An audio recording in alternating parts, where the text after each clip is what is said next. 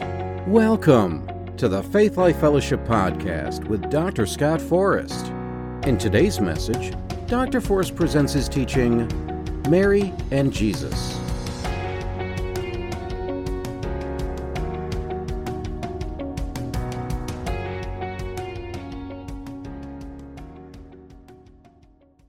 All right, praise God. Since it's Mother's Day today, I want to talk to you this morning about Mary and Jesus.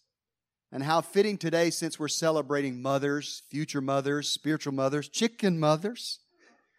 And because Mary, the mother of Jesus, is by far the most famous mother in the world. And I want to take a look at the relationship between Mary and Jesus, starting before his birth, then after his birth, then into his adolescence, the beginning of his ministry, and on to the cross. Now that sounds like a lot of stuff, but we're just going to hit the high points. Amen. We're not going to do an exhaustive study, but we're going to look at these, these times in Jesus' life, in his life and ministry, and the relationship between Mary and Jesus, and we're going to see what we can learn from it. And in order to do that, we're going to read some passages from the book of Luke and from the book of John.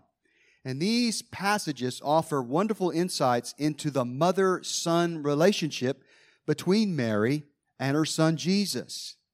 And by delving into this very special relationship, we're going to see what we can learn about our own roles as mothers, fathers, and children who are seeking to fulfill the call of God on our lives. Amen? So turn with me in your devices or in your Bibles to Luke chapter 1, and we'll read verse 26 through 33. Luke chapter 1, verse 26 through 33. Now, in the sixth month, the angel Gabriel was sent by God to a city of Galilee named Nazareth, to a virgin betrothed to a man whose name was Joseph of the house of David. The virgin's name was Mary. And having come in, the angel said to her, Rejoice, highly favored one, the Lord is with you. Blessed are you among women.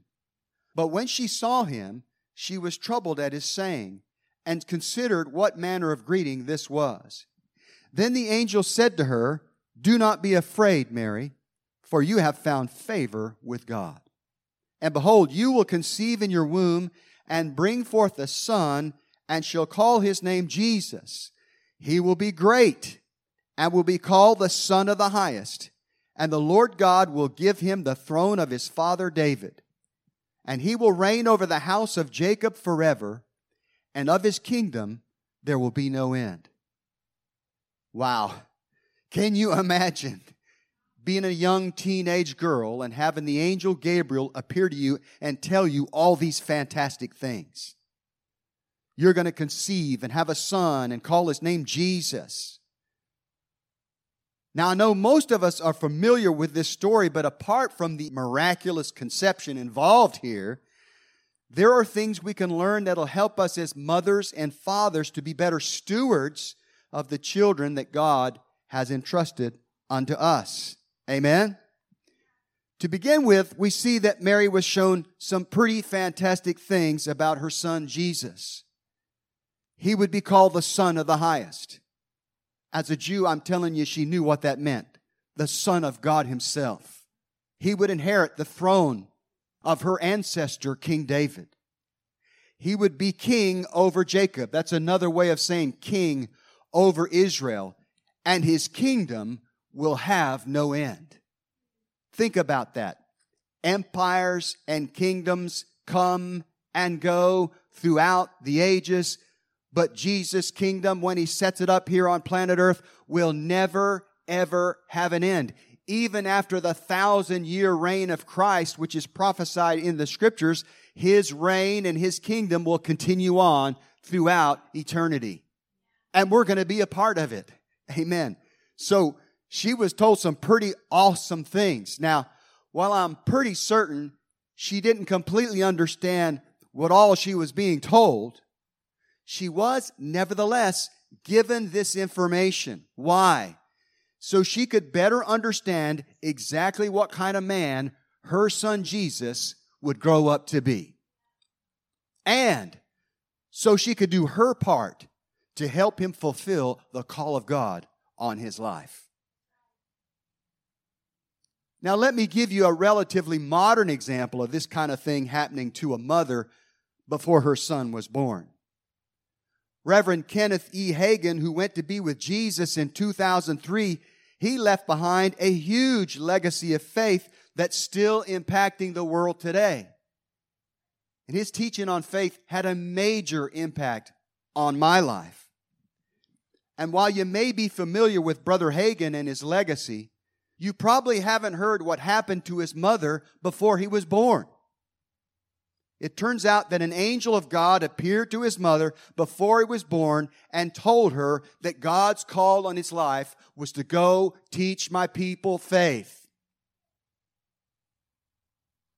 And just like the case with Mary, she was given the information so that she could better understand what kind of man her son Kenneth would grow up to be and so she could do her part to help him fulfill the call of God on his life. Amen? Now, let me speak to the everyday mothers here. Not everybody's the mother of Jesus. Not everybody's the mother of Brother Kenneth Hagin. But I think every mother in here could recall at least one thing that the Lord showed you about your child or your children early on. Things that you knew on the inside things that were revealed to you supernaturally early in their lives, sometimes even before they were born. I think usually the mother gets wind of these things first and then the father catches up later. There are exceptions, of course. That is, if you're born again, if you're filled with the Spirit, and if you're paying attention to the voice of the Spirit of God, these things will be shown to you about your children. And whether you consciously realize it or not, you have probably used that information to help guide you and help you raise or continue to raise your children. Amen? Before Marcy, our oldest daughter, was born, it was prophesied by a very dear friend in Corpus Christi, Texas, that she would glorify God at a very early age. And Trish and I both had a witness in our spirit that it would have to do with music and worship. This was before she was born. And we used that revelation to help guide her and steer her as she followed her passion at a very early age. And no surprise to us, it was music and worship. And here she is many years later glorifying God as our worship leader here at Faith Life Fellowship. Amen. So, recapping here, the thing we can learn from the passage we read in chapter 1 of Luke and from these personal testimonies is this. Listen to me. If your heart is sensitive to the Spirit and your desire is to raise your children to be the men and women that God has called them to be, God will give you glimpses of their destiny so you can do your part to help them fulfill the plan of God for their lives. Amen. Luke chapter 2, verse 8. Luke chapter 2, verse 8 through 19. If you would turn there with me in your Bibles or in your devices. Luke chapter 2, beginning at verse 8. Now there were in the same country shepherds living out in the fields, keeping watch over their flock by night. And behold, an angel of the Lord stood before them, and the glory of the Lord shone around them, and they were greatly afraid.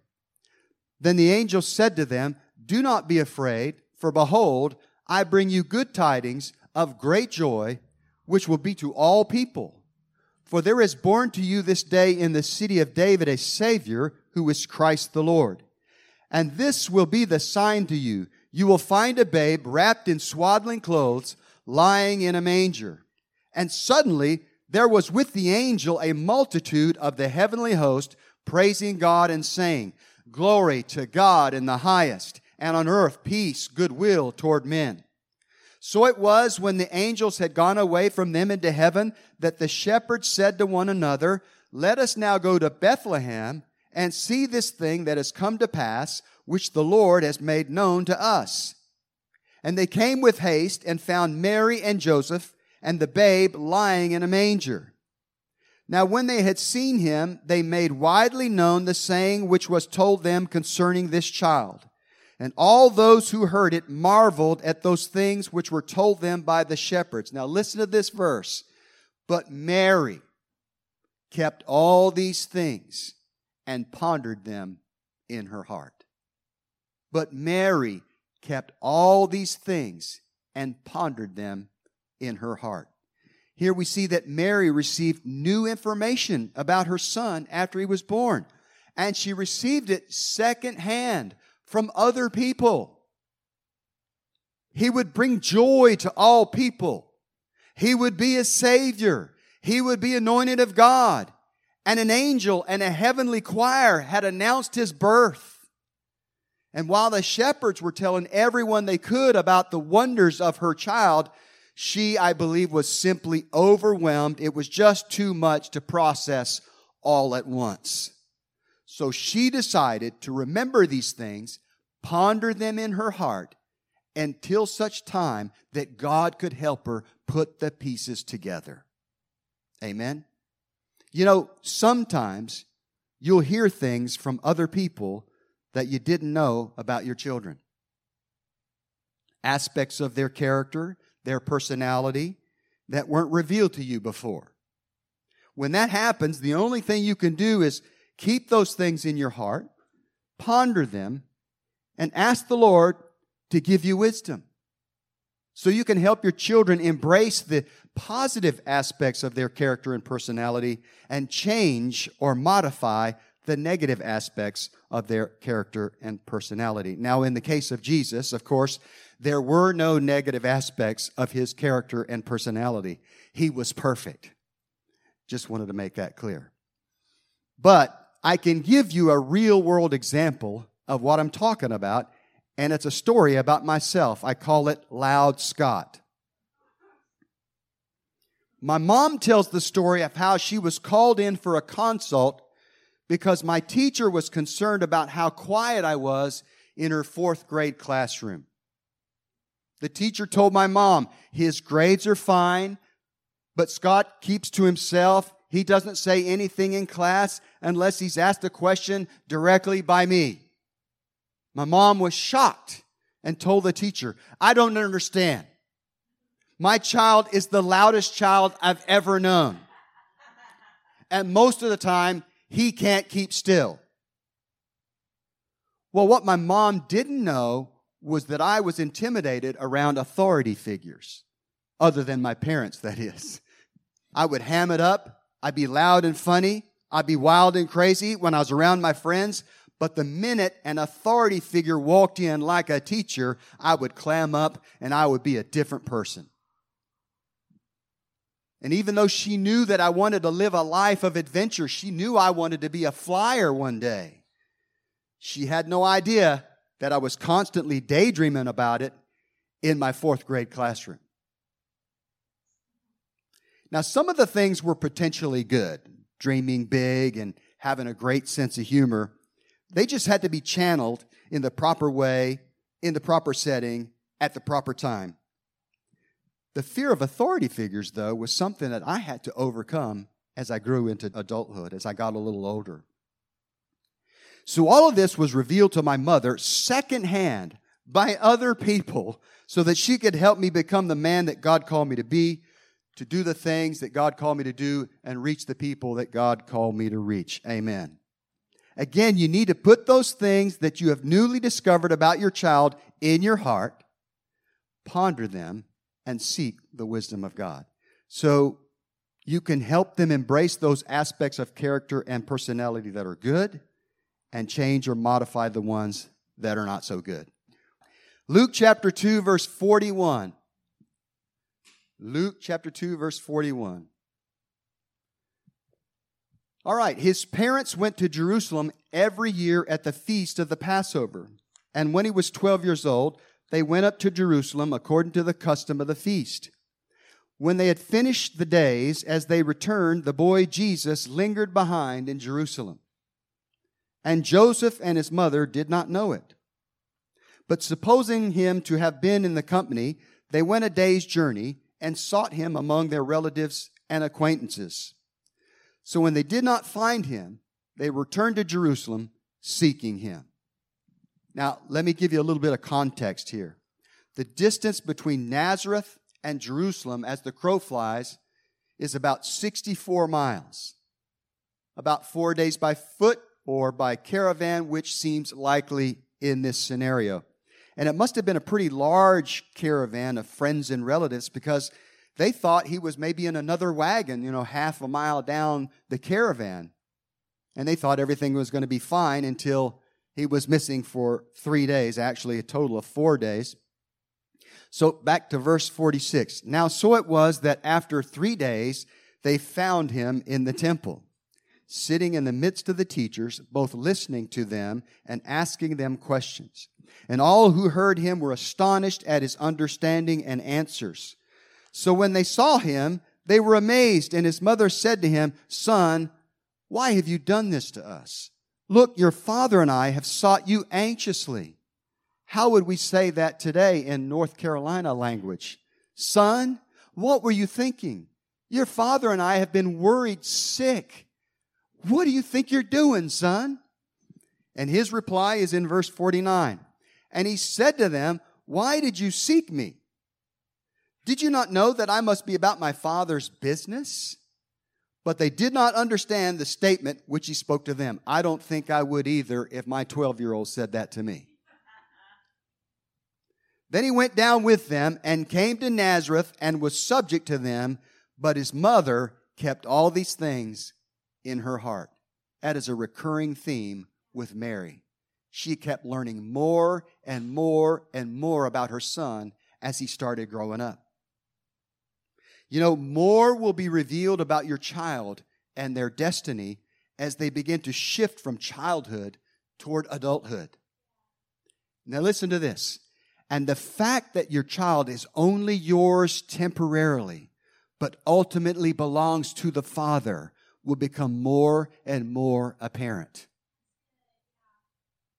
Here we see that by the time Jesus was 12, he had already figured out from the scriptures that he was the Son of God. Can you imagine being 12 years old and knowing you're the Son of God? And also probably knowing that one day you would give your life for the nation of Israel and ultimately for the world. He had started the shift in his heart toward fulfilling the calling that God had placed upon his life, and that calling would one day supersede the authority of his parents. So here they find him in the temple in the house of God, asking and answering questions of the teachers of the law and the prophets. Psalm 69 9 says, The zeal of the house of God would consume him. So we see it beginning to manifest here. But when Jesus said, I must be about my father's business, his parents didn't understand. Listen, nevertheless, as was the case with all the other things Mary had heard about or seen in her son, she kept them in her heart and trusted that the Lord would one day help her put the pieces together. There's one thing I want you to see that's significant. Even though Jesus knew he was the Son of God and had a destiny like no other man before him, he wasn't yet an adult. So the Bible says he subjected himself to his parents' authority until the time was right for him to reveal to the world exactly who he was. He was following the law of God that said, Honor your father and your mother, Exodus 20, verse 12.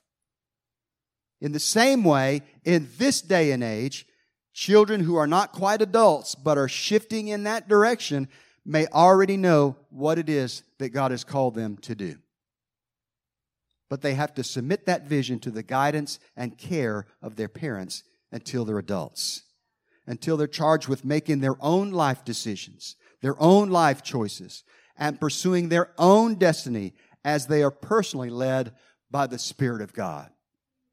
So let's fast forward from the age of 12 to the beginning of Jesus' ministry when he was about 30 years old. Luke 3:23 said Jesus was about 30 years old when he started his ministry. And I wonder about that. Does that mean he was 30 and a half? Or 29 and a half? or somewhere in between? It's kind of an interesting question, isn't it? I think about such things. Everybody out there is going, what difference does it make? Well, to me, it's cool to contemplate. All right, John chapter 2, verse 1 through 5. This is the marriage feast of Cana and the changing of the water into wine. So pay close attention. I'm not going to read all the scriptures because I think most of you know the story. John chapter 2, starting at verse 1. On the third day, there was a wedding in Cana of Galilee, and the mother of Jesus was there. Now, both Jesus and his disciples were invited to the wedding. And when they ran out of wine, the mother of Jesus said to him, They have no wine. Jesus said to her, Woman, what does your concern have to do with me? My hour has not yet come. His mother said to the servants, Whatever he says to you, do it. In other words, Mama wasn't taking no for an answer. And you probably know the rest of the story. Jesus told the servants to fill six water pots of stone with water, and then he turned the water into wine. And now you can skip on down to verse 11. And it says, This beginning of signs, the King James says, This beginning of miracles, Jesus did in Cana of Galilee and manifested his glory, and his disciples believed in him. Amen. Once again, Jesus was about 30 years old at the time of this wedding, which is well past the time that he had to submit himself to his mother's authority or his mother's wishes. You know, Exodus 20:12 said, "Honor your mother and your father," but it was understood that early in life that would mean honor and obey. But later in life, in adulthood, the requirement of obedience would no longer be in effect. Amen? In other words, you were to do all in your power to honor and respect your father and mother, but you were old enough to make your own decisions and make your own life choices. Now, at this time, Jesus had already been filled with the Spirit, was anointed with the power of God, but it was not yet time for him to launch his miracle ministry. But I want you to see that Jesus so valued his relationship with his mother he honored her to such a high degree that he actually adjusted the timeline of heaven and performed the first miracle of his ministry to meet what she determined to be a dire need. He did it to honor his mother, first and foremost. You know, it seems likely to me that the host of the wedding must have been a relative or a close friend of the family, and, and Mary was just horrified that they'd run out of anything, much less wine. Evidently, it was a social faux pas in Jewish society. So the point is this Jesus was not obligated to grant the request of his mother, but he did it out of honor for her and out of compassion for the wedding host. Amen. Now, a little fun diversion, which will be germane to the topic eventually. Now, I want to talk for just a minute about the volume of wine that was produced when Jesus turned that water into wine. And it'll tell you something about the type of person that Jesus is. I've done the math, so let me briefly tell you how much wine we're talking about. It turns out that the six water pots of stone held about 150 gallons of water when they were filled which was then changed to wine by Jesus. So we're talking about 150 gallons of wine. 150 gallons of wine. Which, when you do the math, equates to 750 modern day bottles of wine provided for this wedding. 750 bottles. Now, they didn't use bottles back then, but if it was today, there would be 750 bottles of wine now that weren't there before. Let's just say you had a hundred guests at the wedding. That's seven and a half bottles per person, even at a large wedding. You know? Now, was Jesus all about contributing to drunkenness? I don't believe that.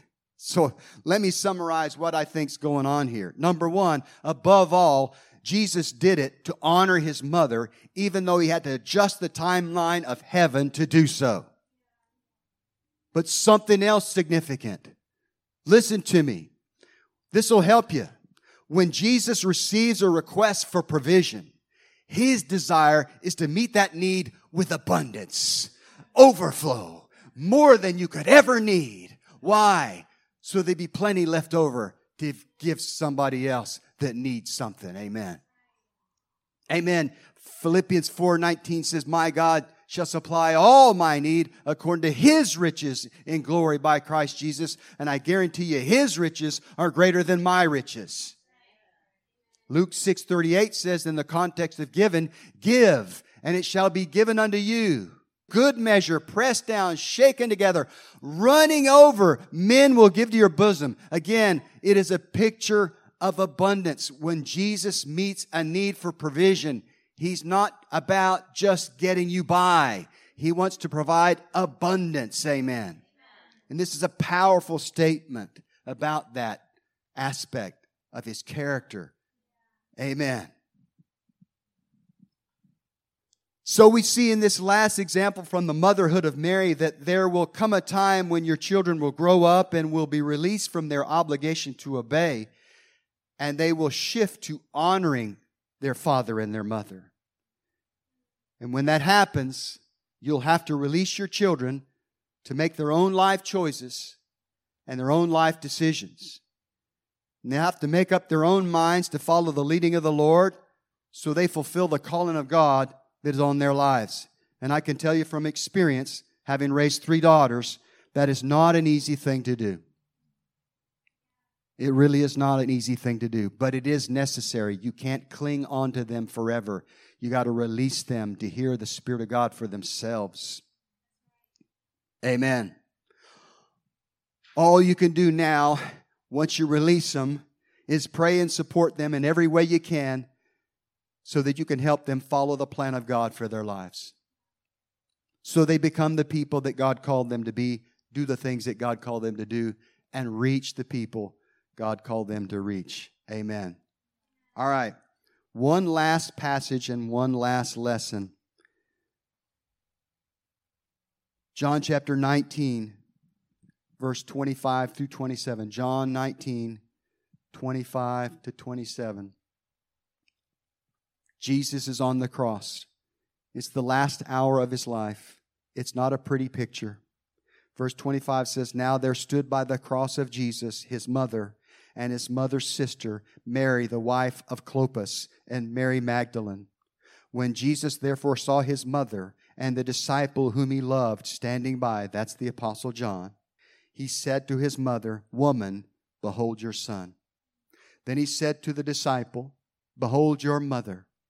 And from that hour, that disciple, that is John, took her to his own home. You know, a few verses later, Jesus cries out, it is finished, and his spirit leaves his body. So I want you to see that even after the crushing weight of sin and the darkness of this world has been laid upon his shoulders, Jesus' heart and mind were on his mother. He couldn't leave this world without making sure she would be well taken care of. So he looks at Mary and he looks at John and he says, Mom, this is your new son. He's going to take care of you. Then he looks at John and says, Take care of my mama.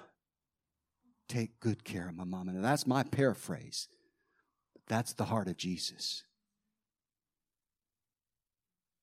Listen, Jesus still had important work to do in the spirit realm, and he couldn't do it until he knew his mama was going to be taken care of. I find that deeply moving deeply moving.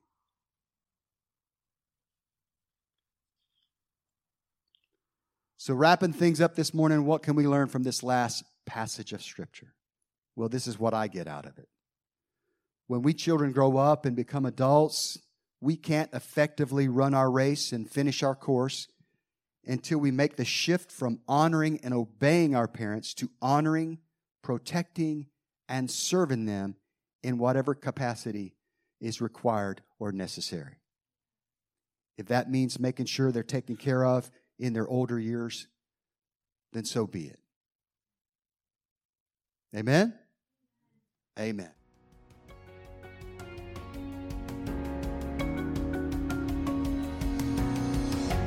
We hope you enjoyed Dr. Forrest's message, Mary and Jesus. If you are in the Wilmington area and are looking for a place to worship, come join us at 9:45 a.m. for coffee and fellowship and 10:30 for worship and service. If you would like to learn more about us and hear more of Dr. Forrest's teachings, visit our website at gofaithlife.com. Also, visit and like our Facebook page at Faith Life Wilmington.